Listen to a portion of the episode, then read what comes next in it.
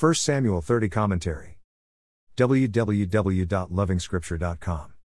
Understanding your wife's shopping lingo is important in avoiding a budget overrun.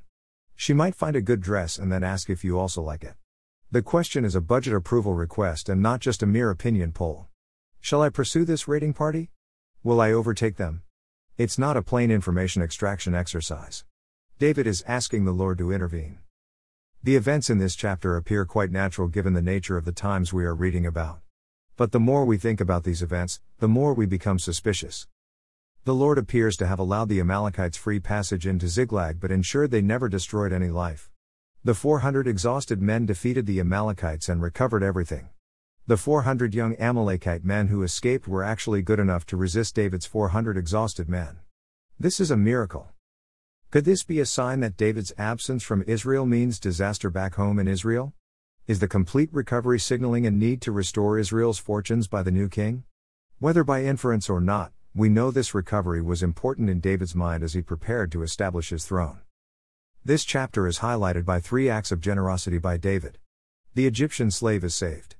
The soldiers that had remained behind due to exhaustion are treated fairly. The elders of Judah receive gifts from David. The last one resembles today's politics, but it still reflects the heart of David. It is the grateful Egyptian slave who leads David on his way to victory. The soldiers appreciate David's sense of justice.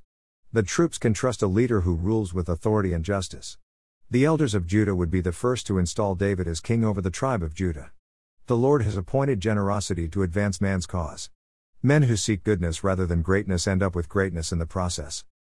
This chapter and the three acts of kindness show us how the Lord may lead one to his destiny.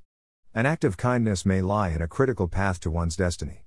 The recovery mission was okayed by the word of the Lord via the Urim and Thummim. The Lord spoke again by directing David to the raiding party. But the second message was wrapped and hidden. It needed an act of kindness to unlock it. Attending to a nearly dead Egyptian man might be considered time wasting when there is an urgent rescue operation.